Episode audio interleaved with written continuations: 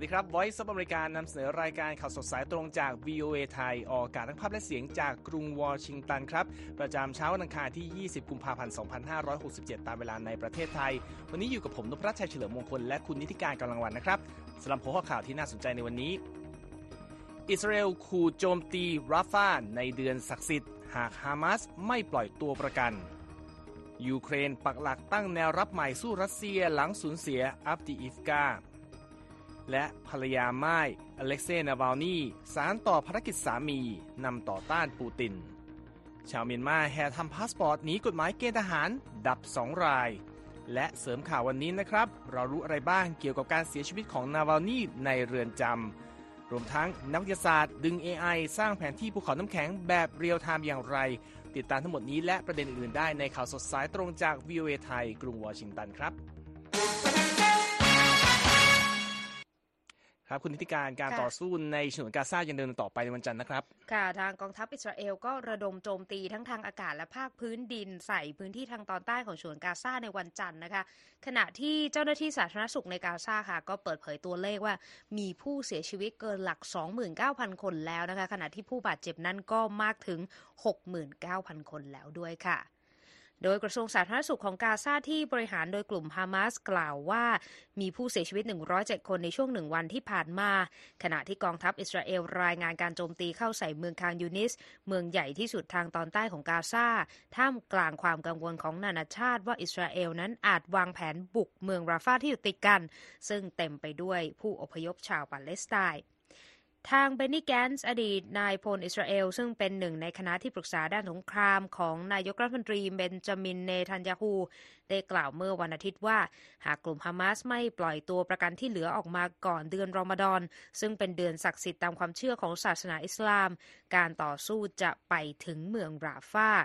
โดยเดือนรอมฎอนในปีนี้จะเริ่มต้นในวันที่ 10 มีนาคมนะคะ ด้านแกนส์ได้กล่าวด้วยว่าปฏิบัติการทางทหารของอิสราเอลในราฟานั้น จะมีขึ้นควบคู่ไปกับการอพยพประชาชนออกมา และลดความสูญเสียชีวิตให้น้อยที่สุด โดยจะร่วมมือกับสหรัฐ อียิปต์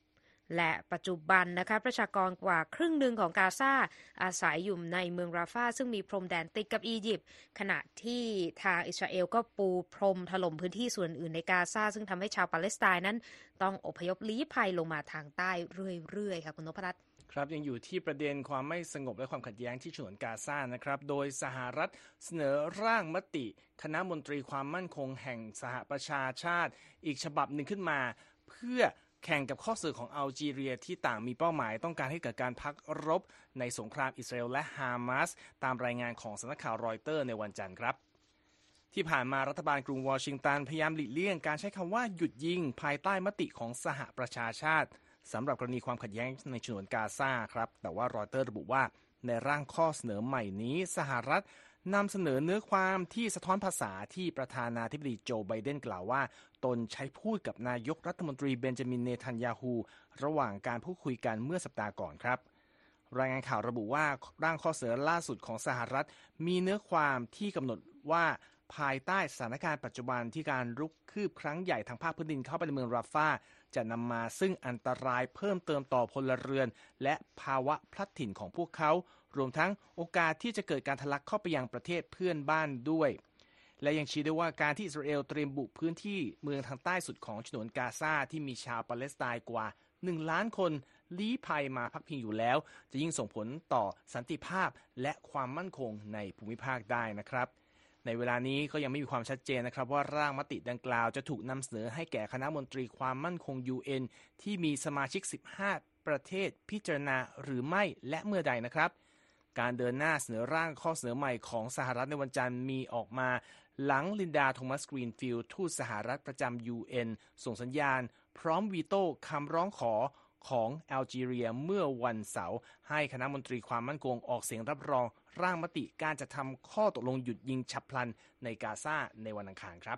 ค่ะขยับไปที่กลุ่มกบฏฮูตีในเยเมนนะคะ ออกมาอ้างความรับผิดชอบเมื่อวันจันทร์นะคะสำหรับการโจมตีเข้าใส่เรือขนส่งสินค้าที่ติดธงประเทศเบลิส ขณะแล่นผ่านช่องแคบบับเอลมันเดบนะคะ โดยมีเรืออีกลำที่ส่งสัญญาณขอความช่วยเหลือจากทหาร หลังจากที่มีรายงานว่ามีการโจมตีโดยขีปนาวุธเข้ามาในภูมิภาคนะคะ โดยแถลงการณ์ของฮูตีระบุว่าเรือของเบลิสที่ตนโจมตีเข้าใส่นั้น มีชื่อว่ารูบิมาเป็นเรือบรรทุกเทกอง ซึ่งติดระบบติดตามการขนส่งทางเรือ ซึ่งแสดงให้เห็นว่ากำลังเดินทางจากสหรัฐอาหรับเอมิเรตส์เข้าไปอย่างเบาแกเรียนะคะ หน่วยงาน UK Maritime Trade Operation หรือ UKMTO ของอังกฤษ เปิดเผยเมื่อวันจันทร์ได้ว่าลูกเรือของรูบิมาสละเรือ หลังมีรายงานการเกิดเหตุเมื่อวันอาทิตย์ ในจุดที่ห่างจากทางใต้ของเยเมน เป็นระยะทางราว 65 กิโลเมตร โดยที่ตัวเรือที่ทอดสมออยู่นั้นและลูกเรือทั้งหมดปลอดภัยขณะเดียวกันทางบริษัทที่เชี่ยวชาญด้านความปลอดภัยของการเดินเรือได้บอกว่าเรือลำที่สองนั้น ติดธงประเทศกรีซ แต่มีบริษัทของอังกฤษเป็นเจ้าของค่ะ โดยเป็นเรือบรรทุกสินค้าเช่นกัน รายงานการประสบเหตุในวันจันทร์ ในขณะที่กำลังเดินทางไปอาร์เจนตินาไปยังท่าเรือเมืองเอเดนของเยเมนนะคะ ทาง UKMTO รายงานว่าเรือลำที่สองประสบเหตุการระเบิดใกล้กับ ตัวลำเรือเท่านั้น และลูกเรือทุกคนปลอดภัย แล้วก็แล่นเข้าเทียบท่าเรียบร้อยแล้วค่ะ โดยกลุ่มฮูตีโจมตีเข้าใส่เรือต่างๆ ตั้งแต่เดือนพฤศจิกายนนะคะด้วยการใช้โดรนขีปนาวุธ และเรือโจมตี พุ่งเป้าเข้าใส่เรือที่แล่นผ่านทะเลแดง เพื่อที่จะแสดงจุดยืนเคียงข้างชาวปาเลสไตน์ในกาซาค่ะคุณนพรัตน์ ครับจากสถานการณ์ความขัดแย้งที่ตะวันออกกลางไปต่อกันที่ยุโรปนะครับโดยกองทัพยูเครนประกาศในวันจันทร์ว่าทหารที่ถอยร่นจากเมืองอัฟดีอิฟกาที่ถูกรัสเซียยึดครองไปเมื่อสุดสัปดาห์ที่ผ่านมาได้ปักหลักตั้งแนวป้องกันใหม่ในภาคตะวันออกของประเทศเพื่อป้องกันการรุกคืบของรัสเซียแล้วครับ รัสเซียสามารถยึดเมืองอัฟดีอิฟกาได้อย่างเบ็ดเสร็จเมื่อวันอาทิตย์ หลังจากที่ทหารยูเครนถอนกำลังออกไป ก็ถือเป็นชัยชนะในสนามรบครั้งใหญ่ที่สุดของรัสเซียในรอบ 9 เดือน นับตั้งแต่ยึดเมืองบัคมุตได้เมื่อเดือนพฤษภาคมปีที่แล้วครับ การสูญเสียเมืองอัฟอีดัฟดีอิฟกาถือเป็นจุดเปลี่ยนสำคัญของสงครามครั้งนี้ที่ทำให้โมเมนตัมเวียงกลับไปทางฝั่งรัสเซียอีกครั้ง หลังจากที่ยูเครนไม่สามารถเพิ่มกำลังทหารและอาวุธยุทโธปกรณ์ได้ ในขณะที่การเมืองภายในของสหรัฐกำลังส่งผลกระทบ ต่อความช่วยเหลือสำหรับยูเครนที่ยังคงไม่ได้รับการอนุมัติในรัฐสภาอเมริกันครับพลจัตวาแห่งกองทัพยูเครนโอเล็กซานเดอร์ทาร์นาฟสกี้ระบุทางสื่อเทเลกราฟว่ากองทัพยูเครนได้จัดตั้งแนวรับใหม่ และสามารถตอบโต้ความพยายามรุกไล่ของกองทัพรัสเซียไว้ได้สำเร็จ ประธานาธิบดีวลาดิมีร์ปูติน กล่าวถึงการยึดเมืองอัฟดีอิฟกาว่าเป็นชัยชนะครั้งสำคัญ โดยทางการกรุงมอสโก กล่าวว่าทหารยูเครนถอยร่นอย่างกระจัดกระจายและโกลาหล มีทหารและอาวุธบางส่วนถูกทิ้งไว้เบื้องหลัง เซอร์เฮสกูเรส ผอ.สถาบันที่ปรึกษา Defense Express ในกรุงเคียฟเชื่อว่าขณะนี้ รัสเซียมีทหารราว 80,000 คนกระจายกำลังรอบเมืองบัคมุตและอีก 40,000 คนรอบเมืองอัฟดีอิฟกา โดยคาดว่ากองทัพรัสเซียจะพยายามขยายกำลังตามแนว หน้ารอบเมืองมารีอินกาและรุกคืบครั้งใหม่ที่เมืองฟูเลดาซึ่งทหารยูเครนครอบครองอยู่นะครับโอเลสดานอฟ นักวิเคราะห์ด้านการทหารในกรุงเคียฟชี้ได้ว่ารัสเซียจะเดินหน้ายึดครองดินแดนให้มากที่สุดเท่าที่จะทำได้ โดยเฉพาะพื้นที่รอบๆเขตปกครอง ที่ประธานาธิบดีปูตินประกาศว่าเป็นของรัสเซียอันได้แก่ดอนัสลูฮันสค์เคอร์ซอนและซาปอริซเซีย ซึ่งยังไม่รับการยอมรับจากประชาคมโลกครับ ขณะนี้ท่านกำลังติดตามรายการข่าวสดสายตรงจาก VOA ไทยอยู่นะครับ ยังมีประเด็นข่าวสารอื่นๆ น่าสนใจรออยู่ครับ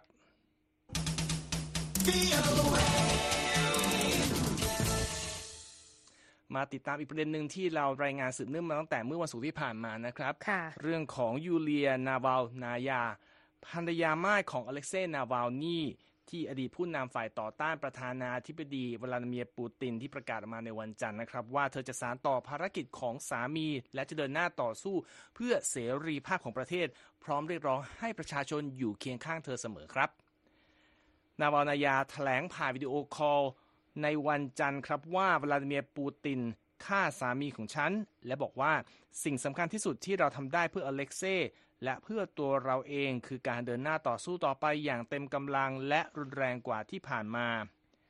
การเสียชีวิตของนาวาลนีเมื่อศุกร์ที่แล้วที่เรือนจำในแถบ Arctic Circle จุดกระแสความไม่พอใจทั้งในรัสเซียและทั่วโลกครับ โดยเฉพาะชาติตะวันตกต่างกล่าวหาว่าเป็นฝีมือของรัฐบาลรัสเซีย ประธานาธิบดีสหรัฐโจไบเดนกล่าวว่า ไม่ต้องสงสัยเลยว่าปูตินมีส่วนรับผิดชอบการเสียชีวิตของนาวาลนีซึ่งเป็นเครื่องพิสูจน์ถึงความโหดร้ายของผู้นำรัสเซีย หัวหน้าฝ่ายนโยบายต่างประเทศของสหภาพยุโรปโจเซฟบอเรล โพสต์ทางสื่อสังคมออนไลน์ X ในวันจันทร์ แสดงความเสียใจต่อยูเลียนาวาลนายา และระบุว่าวลาดิมีร์ปูติน และระบอบการปกครองของเขาจะต้องรับผิดชอบครับ ทางประธานาธิบดีปูตินยังไม่ได้ออกมาแสดงความเห็นใดๆ ต่อการเสียชีวิตของนาวาลนีขณะที่โฆษกรัฐบาลรัสเซียเดมิทรีเพสคอฟกล่าวปฏิเสธข้อกล่าวหา และยืนยันว่ารัฐบาลรัสเซียไม่มีส่วนเกี่ยวข้อง พร้อมขอให้รอผลการชันสูตรศพของนาวาลนีซึ่งยังไม่มีออกมาจนถึงขณะนี้นะครับ ยูเลียนาวาลนายากล่าวด้วยว่า เราทราบแน่ชัดแล้วว่าทำไมปูตินจึงสังหารอเล็กเซเมื่อ 3 วันก่อน และบอกว่าเราจะเสาะหาให้ได้ว่าใครเป็นผู้ก่ออาชญากรรมนี้ และทำได้อย่างไร เราจะต้องเปิดเผยชื่อและใบหน้าของพวกเขาการเสียชีวิตของนาวานีเกิดขึ้นในเวลาไม่ถึงหนึ่งเดือนก่อนการเลือกตั้งรัสเซียที่จะเปิดทางให้ประธานาธิบดีปูติน ได้ดำรงตำแหน่งต่อไปอีก 6 ปี ซึ่งเรียกเสียงวิพากษ์วิจารณ์และความไม่พอใจในตัวผู้นำรัสเซียรายนี้ ที่เดินหน้าจัดการผู้เห็นต่างทางการเมืองถึงประตูบ้านครับ ช่วงสุดสัปดาห์ที่ผ่านมาผู้คนจำนวนมากพากันวางดอกไม้ตามอนุสาวรีย์ต่างๆ ทั่วรัสเซีย เพื่อไว้อาลัยต่อการจากไปของผู้นำการต่อต้านรัฐบาลปูติน และมีรายงานผู้ถูกจับกลุมไปหลายร้อยคนนะครับ ชาวรัสเซียจำนวนมากที่ลี้ภัยไปต่างประเทศหลังการ ลุกรานยูเครนของรัสเซียเมื่อปี 2022 ก็ต่างร่วมไว้อาลัยต่อนาวานี่เช่นกัน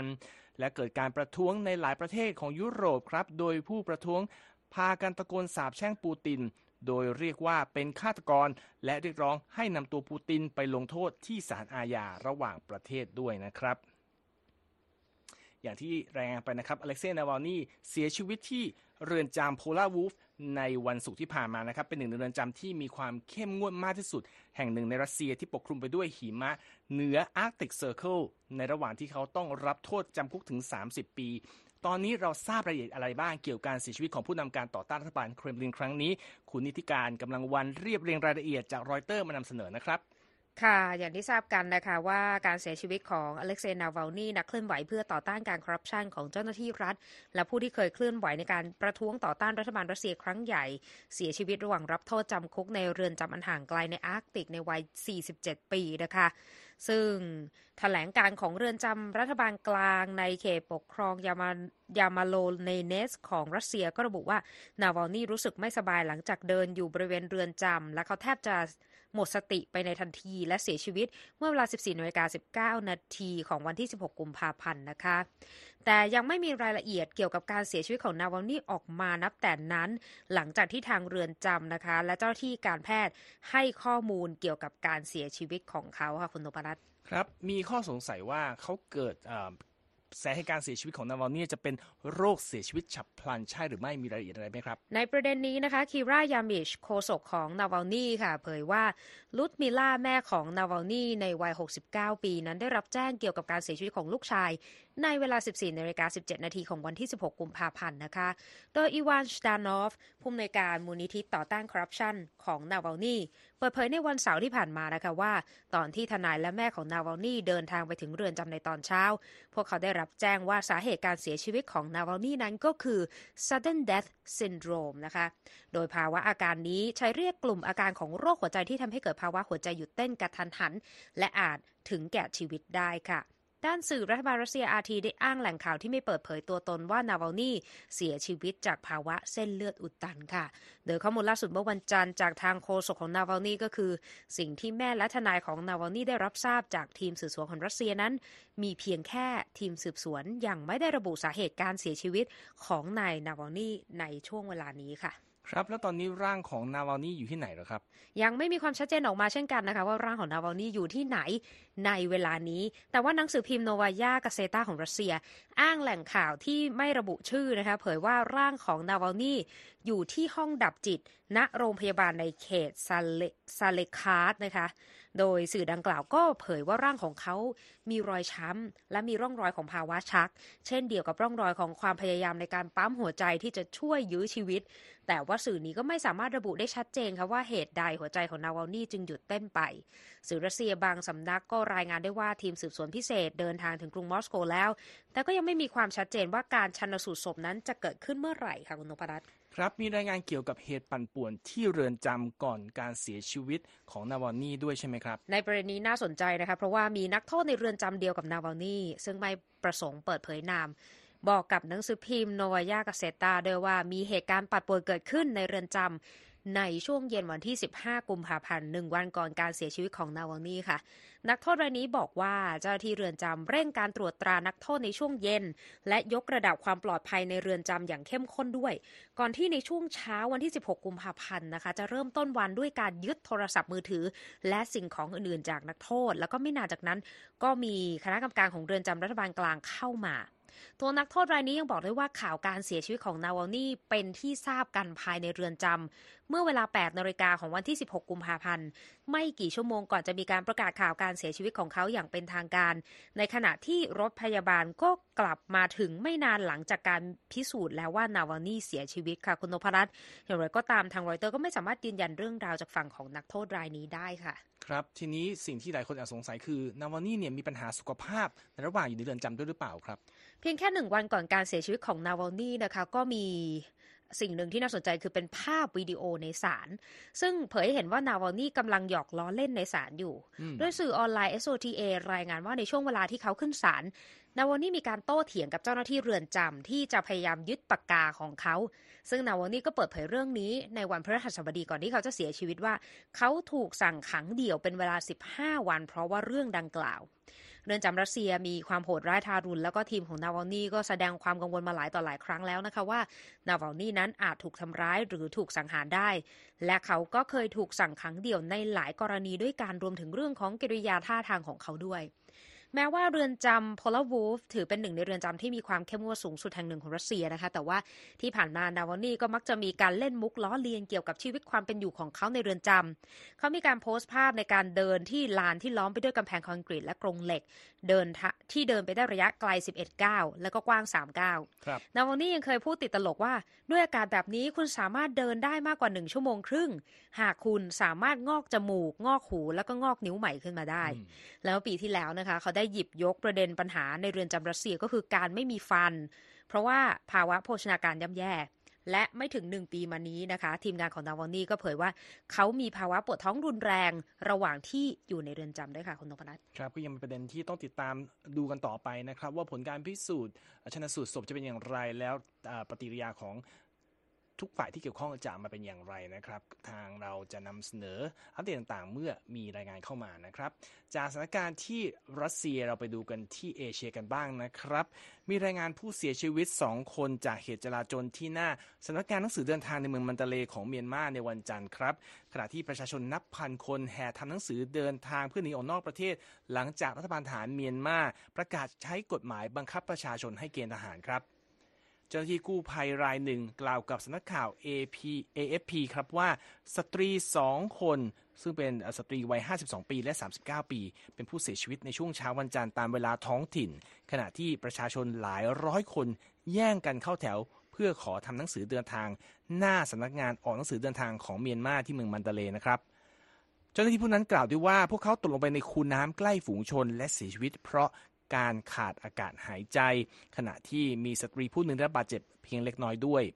เมื่อสัปดาห์ที่แล้วรัฐบาลฐานเมียนมาประกาศบังคับใช้กฎหมายให้ชาวเมียนมาวัยหนุ่มสาวทุกคนต้องรับใช้ชาติด้วยการเป็นทหาร ขณะที่กองทัพกำลังประสบปัญหาขาดแคลนกำลังพล ท่ามกลางการสู้รบกับกองกำลังแข่งข้อต่อต้านในหลายพื้นที่ของประเทศครับ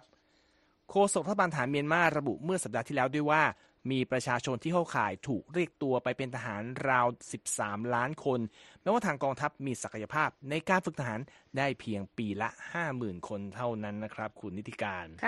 อย่างไรก็ตามแม้ยังไม่มีรายละเอียดออกมาว่ากองทัพเมียนมาจะบังคับใช้กฎหมายนี้อย่างไรและเมื่อไร บรรดาคนหนุ่มสาวจำนวนมากต่างแห่ไปทำหนังสือเดินทางและขอวีซ่า ทั้งในนครย่างกุ้งและเมืองมันตาเล เพื่อหวังเดินทางออกนอกประเทศแล้ว อย่างที่สถานหน้าสถานทูตไทยณนะนครย่างกุ้งนะครับ มีรายงานว่าประชาชน ชาวเมียนมาหลายพันคนต่างรอขอวีซ่าเพื่อหนีออกจากประเทศเมื่อสัปดาห์ที่แล้ว เช่นกันครับ ค่ะขยับมาที่ประเทศไทยกันบ้างนะคะ ข่าวเรื่องนายทักษิณชินวัตรอดีตนายกรัฐมนตรีไทยวัย 74 ปี กลับถึงบ้านจันทร์สองล่าในวันอาทิตย์หลังได้รับการพักโทษนั้น รับอิสรภาพเป็นวันแรกหลังจากลี้ภัยอยู่ต่างประเทศเป็นเวลา 15 ปี ได้รับความสนใจจากสื่อต่างประเทศนะคะและมีการสอบถามความคิดเห็นของนักวิเคราะห์หลายคนในประเด็นดังกล่าวด้วยค่ะ โดยสำนักข่าวรอยเตอร์นะคะรายงานว่าการปล่อยตัวนายทักษิณครั้งนี้แสดงให้เห็นถึงข้อตกลงที่ทักษิณทำไว้กับศัตรูของเขา เพื่อตอบโต้ภัยคุกคามที่ยิ่งใหญ่กว่าต่อฐานอำนาจเก่าของระบบทหาร และผู้จงรักภักดีต่อราชวงศ์โดยเฉพาะกระแสความนิยมในพรรคก้าวไกล ที่ชนะการเลือกตั้งเมื่อปีที่แล้วนะคะ โดยพอลแชมเบอร์สแห่งศูนย์ศึกษาชุมชนอาเซียน มหาวิทยาลัยนเรศวรได้ให้ความเห็นว่า ทักษิณจำเป็นต้องได้รับความช่วยเหลือจากฐานอำนาจเก่าเพื่อเดินทางกลับไทยโดยไม่ต้องถูกจองจำและฐานอำนาจเก่าเองก็ต้องการใช้พรรคเพื่อไทยของทักษิณในการขัดขวางไม่ให้พรรคก้าวไกลได้จัดตั้งรัฐบาล โดยไม่จำเป็นต้องทำรัฐประหารอีกครั้ง ด้านโจชัวเคอร์แลนซิก นักวิชาการอาวุโสด้านเอเชียตะวันออกเฉียงใต้ แห่งสภาความสัมพันธ์ระหว่างประเทศ เชื่อว่าทักษิณเป็นภัยคุกคามน้อยกว่าพรรคก้าวไกล และเขาได้แสดงให้เห็นในตอนนี้ ด้วยการทำข้อตกลงที่เกือบจะแน่นอนแล้ว รวมถึงทำสิ่งที่ฐานอำนาจเก่าต้องการค่ะครับศาสตราจารย์ทิตินันพงสุทธิรักษ์อาจารย์ด้านรัฐศาสตร์จากจุฬาลงกรณ์มหาวิทยาลัยกล่าวกับรอยเตอร์ว่า ฐานอำนาจเดิมที่มีการปรับโครงสร้างใหม่ สามารถทำงานกับอดีตศัตรูได้อย่างบรรลุผล พื่อป้องกันการเติบโตของอีกฝ่ายหนึ่ง และบอกด้วยว่าเวลานี้ทักษิณได้กลายมาเป็นเบี้ยนในกระดานมากกว่าเป็นผู้บงการเกมไปแล้ว ศาสตราจารย์ทิตินันยังได้กล่าวกับสำนักข่าวอัลจาซีราด้วยว่าการลดโทษของทักษิณจาก 8 ปีเหลือเพียง 1 ปี จากนั้นเหลือเป็นการพักโทษ 6 เดือน โดยที่ไม่ต้องถูกจำคุกแม้แต่คืนเดียว จะทำให้ เกิดความรู้สึกไม่เท่าเทียมและไม่ยุติธรรม และการที่เขาได้รับการปฏิบัติพิเศษ เหนือคนอื่น แต่เพียงผู้เดียวยิ่งไม่ได้ช่วยให้ความนิยมของพรรคเพื่อไทยเพิ่มขึ้นแต่อย่างใดครับ รองศาสตราจารย์มาร์คเอสโคเกน แห่งภาควิชาสันติภาพและความขัดแย้งศึกษาจากมหาวิทยาลัยคันไซไกไดประเทศญี่ปุ่น ให้ความเห็นกับอัลจาซีราด้วยว่าการปล่อยตัวทักษิณกลับบ้านนั้น เป็นการส่งสัญญาณผิดๆว่าผู้กระทำความผิดทางอาญา แต่ว่ามีฐานะร่ำรวย และมีเส้นสายที่ดีกับชนชั้นนำอย่างเช่นคุณทักษิณสามารถกลับสู่อำนาจและความมั่งคั่งได้อีกครั้ง รองศาสตราจารย์โคเกนเชื่อว่าในที่สุดแล้วทักษิณน่าจะกลับมาเกี่ยวข้องกับการเมืองไทยอีก ขณะนี้เขาได้รับอิสระและเขาจะกลับเข้าไปมีส่วนร่วมกับกิจการต่างๆ ของประเทศอย่างแน่นอน ซึ่งจะทำให้เกิดคำถามถึงความชอบธรรมของรัฐบาลเศรษฐา เนื่องจากทักษิณคือผู้ที่ควบคุมพรรคเพื่อไทย นายประวิตรโรจนพฤกษ์นักข่าวและนักวิเคราะห์การเมืองกล่าวกับอัลจาซีราว่าการปล่อยตัวทักษิณนำมาซึ่งคำถามมากกว่าคำตอบ และให้ความเห็นกับรอยเตอร์ว่าทักษิณควรให้นายกเศรษฐาพิสูจน์ตัวเองว่า เขาเป็นหุ่นเชิด หรือเป็นนายกตัวจริง ท้ายสุดนะครับ เควิน ฮิววิสัน ศาสตราจารย์กิตติคุณที่มหาวิทยาลัยแห่งนอร์ทแคโรไลนากล่าวกับ AP ว่าในด้านหนึ่งการที่ทักษิณกลับบ้านหาครอบครัวคือ ตอนจบของการผจญภัยทางการเมืองของเขาที่เริ่มต้นขึ้นด้วยการรัฐประหารเมื่อปี 2006 ซึ่งทำให้นายกซึ่งได้รับความนิยมสูงสุดต้องพ้นจากตำแหน่งครับ ทุกท่านกับสามารถกลับไปอ่านรายงานข่าวนี้และข่าวอื่นของเราได้นะครับ ที่เว็บไซต์ v i a t h a i com และอย่าลืม follow เราที่ Facebook Instagram และ X v i a t h a i และ subscribe YouTube BA ไทยรวมทั้งกลับไปฟังย้อนหลังได้ที่ Spotify นะครับ วันนี้เป็นวันหยุดวันหนึ่งของสหรัฐนะครับทำให้ไม่มีรายงานการซื้อขายหลักทรัพย์ที่ตลาดหลักทรัพย์แต่เป็นวันหยุดที่มีความสนน่าสนใจแบบนี้ใช่ไหมครับคุณใช่ค่ะ เพราะว่าในวันจันทร์ที่ 3 ของเดือนกุมภาพันธ์ของทุกปีนะคะก็คือวันประธานาธิบดีในสหรัฐ ซึ่งมีจุดเริ่มต้นจากการเฉลิมฉลองวันคล้ายวันเกิดของจอร์จวอชิงตันนะคะหนึ่งในบิดาผู้ก่อตั้งประเทศ หรือว่า founding fathers แม้ว่าประธานาธิบดีคนแรกของสหรัฐผู้นี้จะไม่ชอบให้มีการจัดงานเอิกกระเริกใหญ่โตแต่เมื่อเวลาผ่านพ้นไปนับร้อยปีค่ะ วันหยุดของรัฐบาลกลางในวันนี้ กลับกลายมาเป็นวันหยุดสุดสัปดาห์ที่ยาวขึ้น และก็มาพร้อมกับเทศกาลลดราคาสินค้าครั้งใหญ่ประจำปีไปซะแล้วค่ะ โดยเอกสารทางการระบุว่าจอร์จวอชิงตันเกิดเมื่อ 22 กุมภาพันธ์ ปี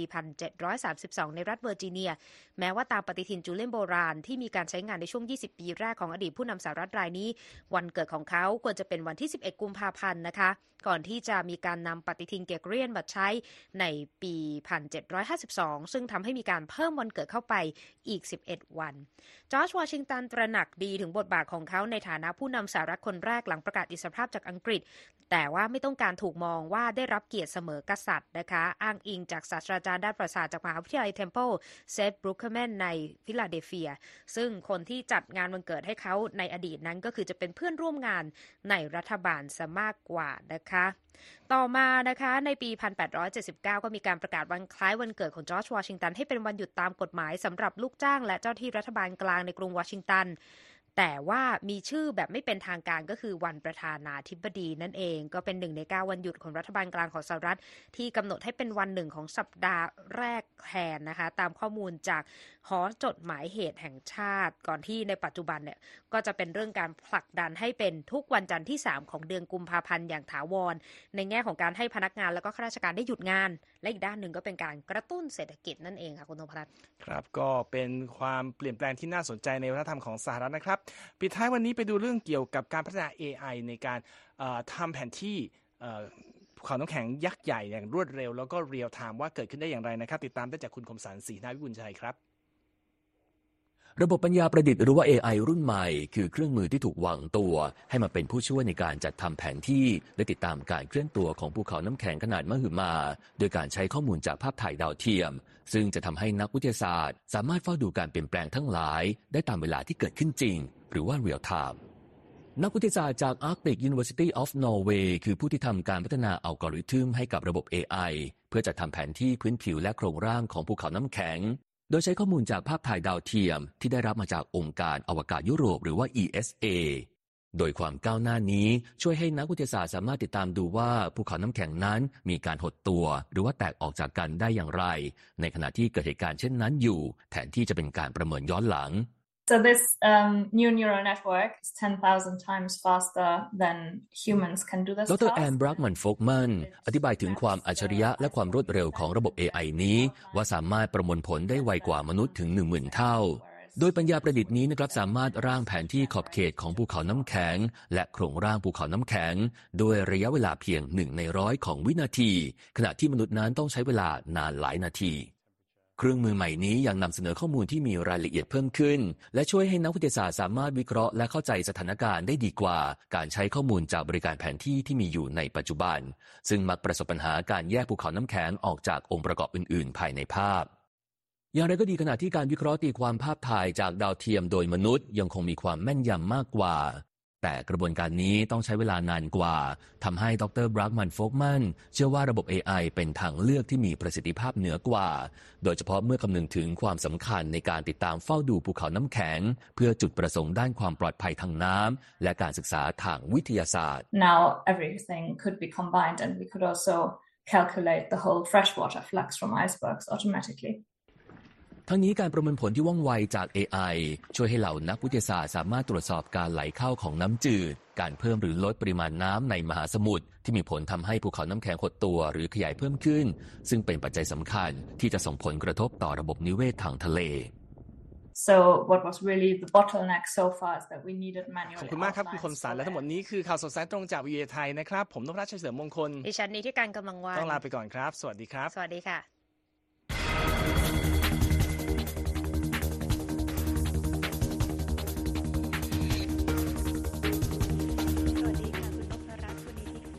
วัสดีครับสวัสดีณค่ะธีคุณรัตน์ธีรรัตน์ค่ะ AI นี่ช่วยเราได้เยอะเลยเนาะใช่ในแง่ของอันนี้เหมือนการพยากรณ์ความเป็นไปของภูเขาน้ำแข็งที่เราจะต้องปรับตัว อันเนื่องมาจากภาวะต่างๆ ที่รุมเร้าแล้วก็พอผลกระทบมาเราจะได้รู้ตัวก่อนนะว่าเขาอยู่ในสภาพอย่างไร แล้วก็จะมีอะไรเกิดขึ้นบ้างนะ คุณนพรัตน์คุณนิติการ ความใช่ครับน่าสนใจคือพยายามที่จะผลิตภาพในลักษณะ real-time ซึ่งข้อมูลทางวิทยาศาสตร์ต่างๆเนี่ยในอดีตอาจจะเก็บประมาณ 5 ปี 10 ปีอืมซึ่ง มันใช้ในการทำนายที่ค่อนข้างอาจจะมีความแม่นยำน้อยลง โดยเฉพาะเรื่องของภาวะโลกร้อนที่เราก็ทราบกันว่าเรื่องของอุณหภูมิที่เพิ่มสูงขึ้นทุกปีเนี่ยส่งผลกระทบอย่างมากในบริเวณขั้วโลกต่างๆนะครับฉะนั้นการที่จะได้ข้อมูลที่ AI มาช่วยผนึกกำลังแบบเรียลไทม์เนี่ยมันจะทำให้เราสามารถที่จะนำมาตรการอะไรขึ้นมารับมือได้แบบทันทันท่วงทีมากขึ้นค่ะ ค่ะ ดีดีเลยค่ะสำหรับในยุคนี้ แล้วก็วันนี้วันหยุดใช่ไหมคะ วันนี้วันประธานาธิบดีใช่ครับมีสัญลักษณ์หรือมีกิจกรรมอะไรที่ต้องทำร่วมกันไหมคะ ก็มีจัดงานนะครับ คือเริ่มงานนี้มันเริ่มต้นกันที่กรุงวอชิงตันนะครับค่ะก็มีประเพณีเอ่อเหมือนกับจัดกองทหารในอดีตเหมือนเขามีการยิงปืนสวนสนามกันที่อ๋อบ้านพักของเอ่ออดีตประธานาธิบดีคนแรกซึ่งอยู่ตรงแรกเวอร์จิเนียนี่เองที่เมาท์เวอร์นอนนี่นะครับค่ะก็มีภาพแล้วก็ขึ้นไปที่เอ่อเว็บไซต์เอ่อที่เว็บไซต์ที่ Facebook v ีไทยเดี๋ยว หรือว่า Instagram นะครับผู้ติดตามลองไปดูได้ แต่นั่นคือเป็นเรื่องของราชการครับเอกชนเนี่ยสำคัญกว่าเพราะเป็นวันที่คุณนิติการก็รออยู่มากนะครับประจำปีนะครับเพราะว่าช็อปแหลกได้ครับวันนี้อ๋อค่ะอันนี้เป็นวันสำคัญของ